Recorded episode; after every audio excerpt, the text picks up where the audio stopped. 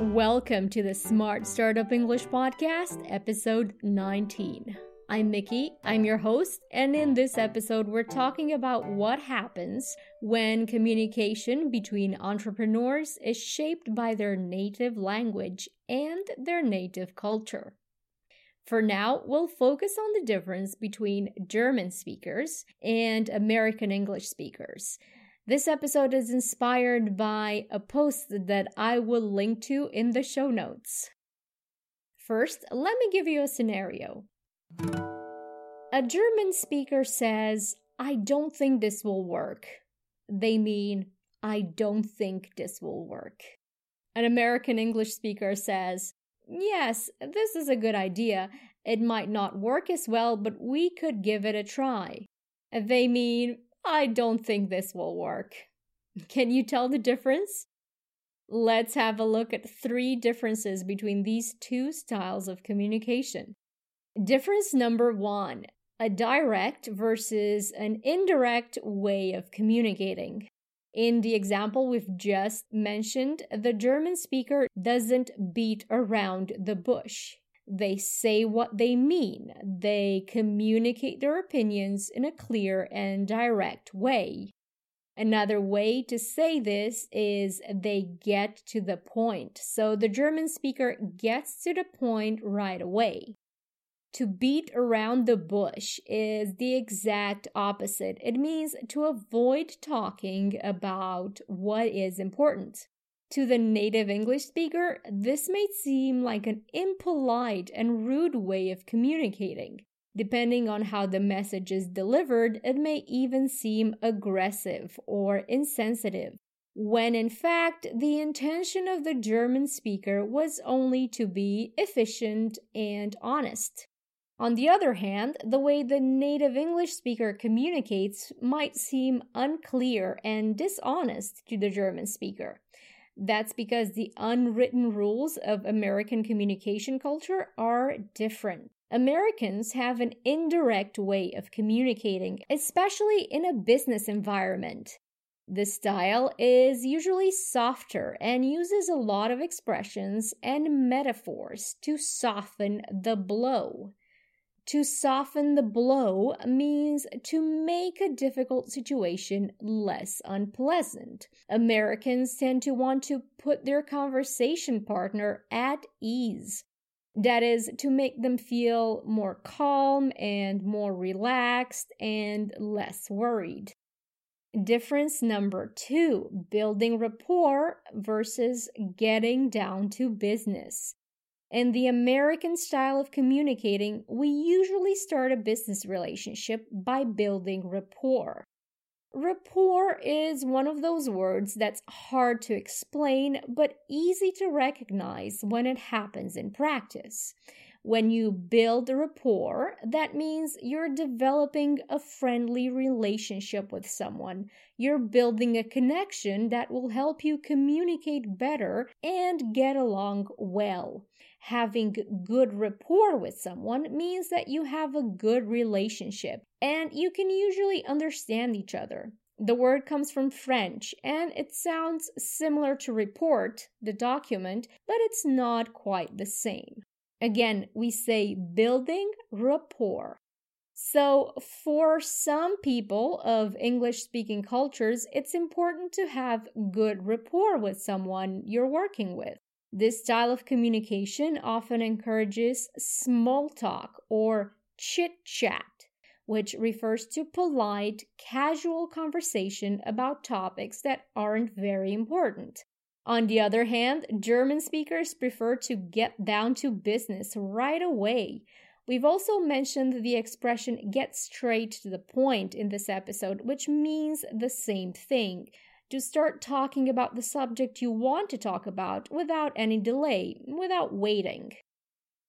Difference number three is about the diplomacy of rejection. Americans are especially reluctant to say no to a manager or a colleague or a customer. If you're reluctant to do something, that means you're not willing to do it. You're hesitant to do it because you don't really want to do that thing. To Americans, it's a sign of professionalism to try to sound supportive and positive, even if the situation might not be as positive. So if a German native speaker says no, an honest no, an American might perceive the rejection as hostile or unfriendly, even if it's just a statement of fact. The best way to bridge this gap in communication is to open up a dialogue about what is possible and realistic within certain business constraints. A constraint, by the way, is a limitation or a restriction. Often, communication experts advise the two parties to find a way to give ground. To give ground means to compromise, to change your position in order to reach an agreement.